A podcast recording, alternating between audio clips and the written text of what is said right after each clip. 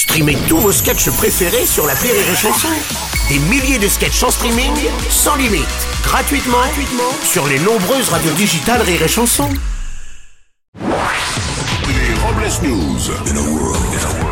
Bonjour, vous êtes sur Rire et Chanson, nous sommes le 22 septembre et je suis Bruno Robles. Bonjour, je suis Aurélie Philippon et je ferai du jogging le jour où le rosé se mettra à courir. Bonjour, je suis Teddy et étonnamment depuis que sur le morning j'ai grandi de 5 kilos. C'est bien mon petit Teddy, je vois que vous êtes en pleine croissance. Oh, Allez, oui. c'est l'heure des Robles News. Les Robles News.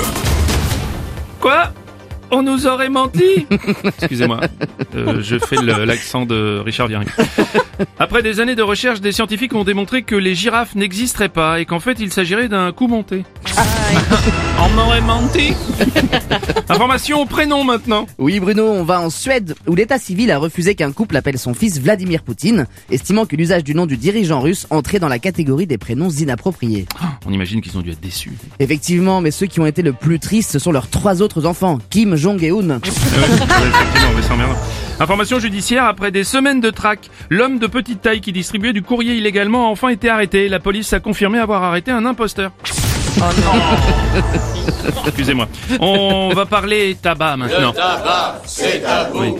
On en viendra tous à bout. Tout à fait Bruno, le géant mondial de la cigarette Philip Morris a annoncé le rachat d'une entreprise britannique spécialisée dans les dispositifs d'inhalation médicaux pour lutter contre l'asthme. Et dis donc, il manque pas d'air Il manque pas d'air par rapport à... Ouais, ah, mer- merci, merci, Teddy. euh, merci Teddy. En exclusivité, nous avons le témoignage d'un utilisateur de l'inhalateur en question. Je suis ton père. Ouais, Euh, à présent, une curiosité chez nos voisins belges.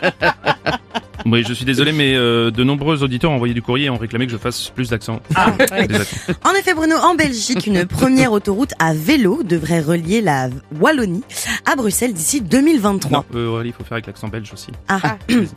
Le ministre des Transports a tenu à rappeler à nos amis cyclistes que les contrôles seront stricts sur la vitesse, qui reste néanmoins limitée à 130 km heure.